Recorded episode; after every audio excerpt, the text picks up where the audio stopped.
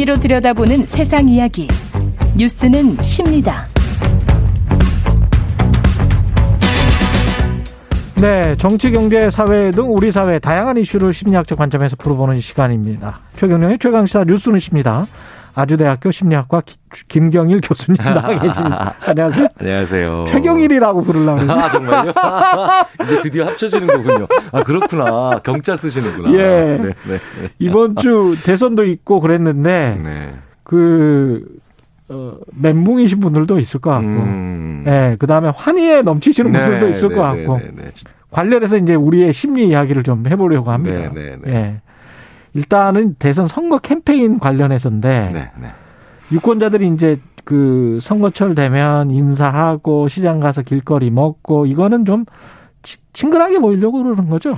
뭐 그건 뭐 예. 굳이 네뭐뭐 뭐 그렇죠? 말씀 안 드려도 다 아시는 예. 내용일 거고요. 예. 그게 과연 얼마만큼의 도움이 되느냐 안 되느냐 음. 이거에 대해서는 뭐 많이들 궁금해 하시잖아요. 그럼 도움이 됩니까? 어, 결론적으로 말씀을 드리자면 대답할 예. 수 없죠. 왜냐하면 예. 그걸 보, 그거를 정확하게 본 연구는 없고 아. 분석이 없으니까. 아. 그러니까 이게 굉장히 많은 경우에 예. 그게 효과가 있다 없다를 열심히 이제 전문가분들이 음. 얘기를 나누고 계신데 예. 근데 또 약간 과학적인 입장에서 이걸 쳐다보면 저거에 대한 근거가 없는데 왜 저렇게 싸우시지? 라는 경우 되게 많이 봐요. 맞아요, 맞아요. 네, 네. 예. 네. 그러니까 논문 한 건이라도 있으면 뭐 그렇죠. 뭐 꼭 논문이 아니다 하더라도 예. 그걸 볼 수 있는 누군가의 관찰이라도 좀 있으면 예. 어, 될 텐데 예. 그냥 어 그게 있고 없고 난 다음에 뭐 확인되지 않은 상관 인과관계가 맞아요. 아니라 상관관계만 보는 네. 그런 경우가 많아서 맞아요. 사실은 저 이번에 선거 끝나면서 우리나라의 정치 평론하시는 분들, 정치 음. 이야기하시는 전문가분들이라는 분들 음. 조금 정말 죄송하지만 어, 반성 좀 하셨으면 좋겠어요. 너무 너무 그그 그 근거가 없는 취약한 얘기들을 많이 하세요. 너무 단순 무식하다. 네, 네, 네. 뭐 그것까지는 제가 네, 그, 네. 그 말씀을 사실은 좀 해주세요. 저도 미디어 효과 이론을 공부를 했기 때문에. 네네. 네. 그, 이런 이제 선거 중에도 그렇고 선거가 끝나서도 그렇고 언론 때문에 졌어. 음, 음, 언론 음, 때문에 음, 이겼어. 음, 음, 뭐 이런 거 있지 않습니까? 네네. 네. 그게 이제 사실은 이거는 논문들이 많이 나와 있기 때문에 말씀을 해 주실 수 있을 것 같아요. 네, 네, 네, 그래서 사람들이 투표를 하는데 언론의 영향을 받는다라고 생각을 하잖아요. 어, 네, 네, 예. 네, 근데 네. 아까 말씀하신 것처럼 뭐 근거가 없다 이렇게 출근길에 인사하고 밥 먹고 뭐 이러는 것도 네, 네. 언론의 효과에 관해서 심리적으로 어떤 영향을 미치고 그게 인과관계가 증명된 것들이 있습니까? 음, 꽤 많은 연구들이 예. 어 언론에 노출이 되기 때문에 이슈가 되는 경우는 되게 많죠. 그렇죠. 그러니까 예전에 그 폴리티코 같은 경우 예. 그 어, 나는 미디어 조작자다라고 하는 책도 있어요. 그렇죠. 예, 그런 예. 책이 있는데 그 책에 보면은 그냥 예. 어떤 언론이 누군가를 집중해요. 예. 아마 그분이 미네소타 주지사였을 거예요. 음. 근데 그래서 어떤 분이 어떤 사람한테 그냥 집중해요. 음, 집중만 해도. 예, 예. 그러니까 그 사람이 갑자기 한 정당의 대선 후보에 반열에 들어가고 집중만 해도 네, 네, 네. 그러니까 이게 노출의 빈도가 많아지면서 네. 그게 이슈가 돼 버리는 경우는 되게 음. 많죠. 그래서 본인 부고 기사만 아니면 무조건 나오는 게 좋다는 거 아니에요? 그렇죠. 그래서 예. 그래서 지금 어 우리가 그, 그 과도기를 거치고 있는 것 같긴 해요. 음. 너무 많은 국내 정치 이야기를 해요 우리나라는. 음. 제가 봤을 때는. 예. 뭐 그리고 그거는 제가 보는 게 아니라 그냥 다양한 그 전문가들이 예. 이렇게 국내 정치에 올인해서 그렇죠. 모든 것, 그 심지어는 그 대선 기간이나 선거 기간이 아닐 때도 예. 그리고 왜 국제에 관련된 국제적인 어떤 사실, 세계 예. 다른 나라에 대한 얘기 굉장히 많이 떨어지고요. 음. 그 다음에 그 외에 어, 되게 재밌는 건 우리나라는 포탈에 정치, 경제, 사회 옆에 보이는 부동산. 맞아. 그 옆에 자동차. 예. 네네. 어디에도 문화는 없어요. 맞아요. 이상하죠? 네네네. 네. 네. 그, 그게 어, 어찌 보면 음. 우리의 현주소가 아닌가 싶기도 해요. 음. 그래서 뭐 제가 학교에 있으니까 문화가 네. 중요하다라고 하는 좀 순진한 말씀을 드리는 건 아닐까 아닐까 저도 아니, 모르겠는데 네, 순진한 건 아니죠. 어, 사실 네. 중산층이 네. 아파트 평수랑 자동차 배기량으로 규정된다는 것도 너무 그 속상하잖아요. 자존심 상하잖아요. 그렇죠. 프랑스 네네. 같은 경우는 다른 언어를 할 수 있는가? 그렇죠. 그 다음에 뭐 몇개 다룰 수 있는 네네. 악기가 있는가? 뭐, 뭐, 이런 게 중상층의 기준이더라고요. 그렇죠. 그러니까 네. 어, 이제 우리가 네. 그 우리가 조금 어 이제 선진국이라기보다는 선도국으로 이제 가는 입장에서 음. 어 우리가 너무 한 주제에 대해서 집착적으로 탐닉적으로 얘기하는 거 음. 그러니까 미디어에서 좀 먼저 해 주셔야 되죠. 그런 네. 걸 먼저 해 주셔야 돼요. 네. 이게 부동산 심리라 그래서 이번에 이제 서울 부동산 민심이 자, 뭐 어떻게 했다. 네, 네. 이렇게 분석하는 거는 맞습니까? 저는 그렇게까지 동의하지는 않습니다. 그렇게까지 동의하지 네, 그러니까 네. 어, 사실 이번 선거는 네. 어, 이제 확실하게 자기 나는 어떤 사람이냐라고 네. 하는 거를 그 더 다시 한번 확인하는 그런 자리였잖아요. 그래서 네. 그 그런데 거기에 어, 여러 가지 이슈들이 엮이면서 어. 어 누가 더 투표장으로 많이 가느냐를 사실은 확인해 주는 그런 그렇죠, 선거였기 그렇죠. 때문에 아.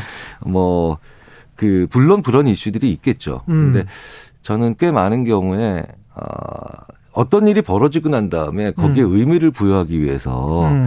하는 그런 그 행위들이 많이 보이거든요. 예. 네.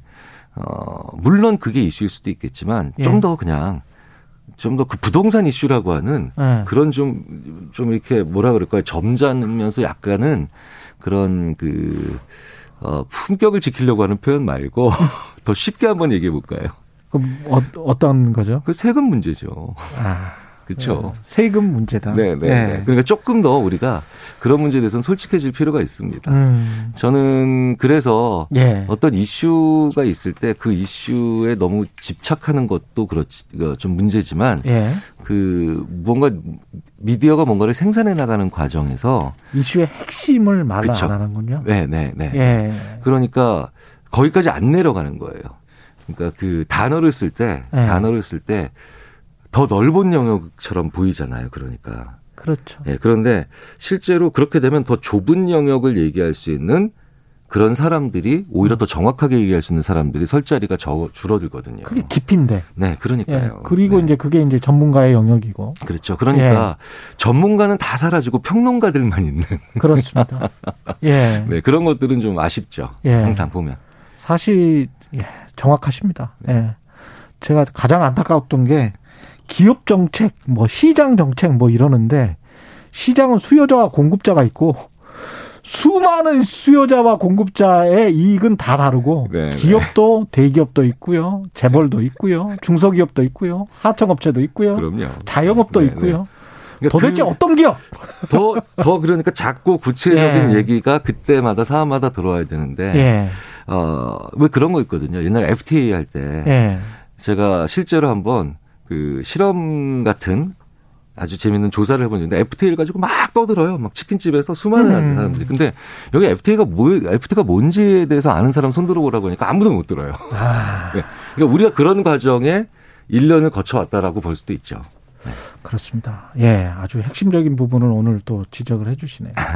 출구조사 네, 네. 관련도 그렇지만 출구조사 전에 이제 우리 깜깜이 투표 기간 있잖아요. 네, 네. 저는 그것도 좀 궁금했던 게 여론조사 공표 금지 기간을 6일로 이렇게 딱 만들어 놨지 않습니까?